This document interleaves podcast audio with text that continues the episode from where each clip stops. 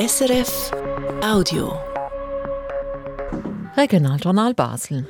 Heute Mittag mit den Gemeinden in Baselbiet, die nicht genug Platz für Asylsuchende anbieten. Und Unternehmen gehen mit Ethanol und anderen Gift nicht genug sorgfältig um, zeigt ein aktueller Bericht am Mikro von Marlene Sandra. In den letzten Jahren, seit die Pandemie vorbei ist, flüchten wieder mehr Leute aus ihren Ländern, auch in die Schweiz. Das bringt auch die Baselbieter Gemeinden in Schwierigkeiten. Bis heute schaffen sie es nicht, im Kanton genügend Wohnplätze für die Asylsuchenden bereitzustellen. Nicht einmal 20 Prozent der Gemeinden erreichen die Quote, die der Kanton vorgibt. Wirklich Druck machen kann der Kanton aber nicht. Lisa Gaberson berichtet. Wenn die Asylsuchenden vom Bund auf die Kantone verteilt werden, dann sollten sie möglichst gleich in einer Gemeinde wohnen. Das schreibt das Schweizer Gesetz vor. Bei dieser Verteilung auf die Gemeinden ist im Baselbiet aber Sand im Getriebe. Der Fabian Dinkel, der Leiter vom Sozialamt Basel-Land. Also allein im Januar von dem Jahr fehlen uns eigentlich in dem Zusammenhang fehlen uns etwa 100 Plätze, 100 Personen, die wir nicht haben können direkt der Gemeinde zuweisen, sondern haben müssen eine Unterkunft bereitstellen auf Kantonsebene.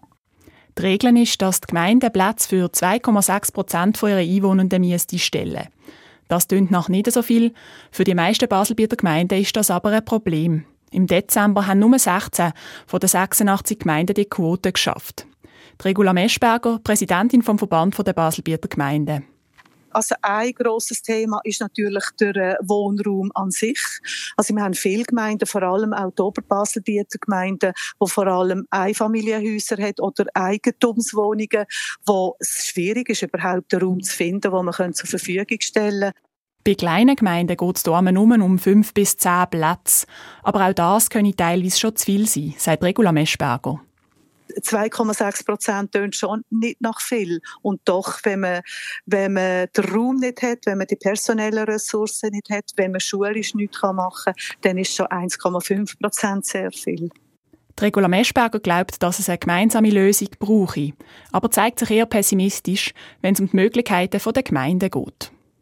Wir wollen ja eigentlich nicht einfach hin und her schieben. Wir wollen zusammen gute Lösungen finden. Ich glaube, längerfristig schaffen das Gemeinden nicht allein.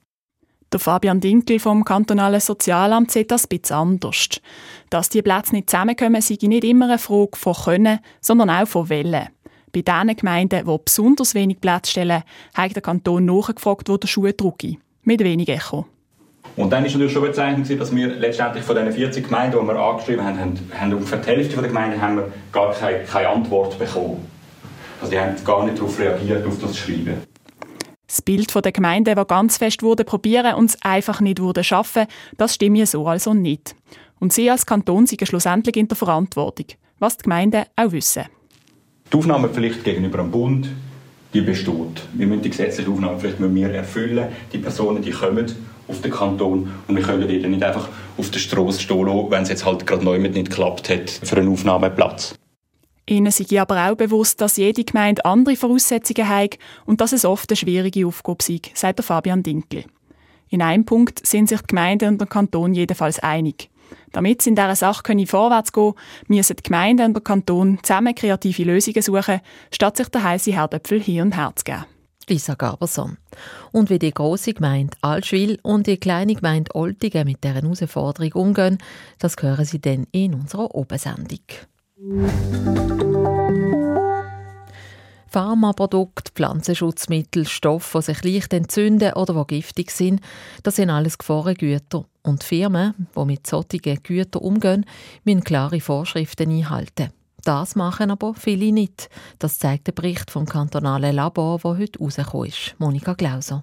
Ethanol ist so ein Gefahrengut. Ein Lösungsmittel, das man zum Beispiel zum Desinfizieren brauchen kann. Es besteht zu mehr als 90 Prozent aus Alkohol, brennt schnell und ist sehr giftig für die Umwelt. Darum gibt es für einen Umgang mit Ethanol klare Vorschriften.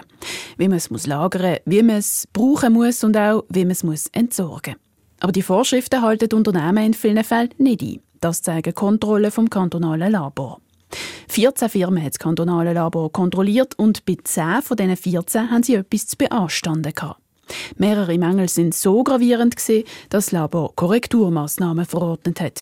Hauptsächlich bemängelt hat das kantonale Labor, als die Firmen nicht wieder überprüfen, ob die Vorschriften überhaupt eingehalten werden. Also zum Beispiel nicht dokumentieren, wer, wenn, was mit dem Ethanol gemacht hat. Und ob das Ethanol überhaupt als ein gefährlicher Stoff kennzeichnet ist.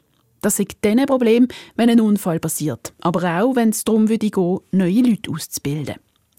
Die Firmen, die sich ganz schlecht an die Vorschriften gehalten haben, müssen jetzt im kantonalen Labor eine Gebühr zahlen für die Kosten, die bei der Kontrolle entstanden sind. Monika Glauser hat berichtet. Im November ist der Belag in der Freien Strasse fertiggestellt, schreibt das Basler Bau- und Verkehrsdepartement. In der Gasse neben der Hauptpost geht es aber noch länger, bis auch dort der Belag erneuert sich mit Quarzsandsteinplatten. Der Grund ist der Umbau der ehemaligen Hauptpost, der momentan läuft. Der Belag wurde erst im 2025 verlegt, wenn dann der Umbau fertig ist. Am Aschenplatz ist heute Morgen eine Autofahrerin in eine Velofahrerin reingefahren. Die Frau auf dem Velo ist umgekehrt und ist leicht verletzt worden. Die Autofahrerin ist auf Abend weggefahren, ohne sich um die Verletzte zu kümmern. Die Polizei sucht Leute, die diesen Unfall beobachtet haben. Regionaljournal Wochengast. Seit dem Sommer ist er der neue Chef der BLT, der Frederik Monard. Nach 27 Jahren mit dem Mr. BLT, im Andreas Bütiger an der Spitze, hat er jetzt das Zepter übernommen vom Baselbieter Transportunternehmen. Obwohl er früher nichts mit Trambus und Bahn zu tun hatte, sondern im Bereich IT und Software tätig war, soll er jetzt das Unternehmen und seine Mitarbeitenden in Zukunft führen. Der Frederik Monard ist heute unser Wochengast. Wir reden mit ihm über seinen Start im neuen Amt, über Herausforderungen im Tram- und Busbetrieb, warum er überhaupt BLT-Direktor werden und wie er sich die Zukunft von dem Unternehmen vorstellt. Ja, das Gespräch mit dem Frederik Monarch hören Sie dann heute am halb sechs auf SRF 1. Das war ein Podcast von SRF.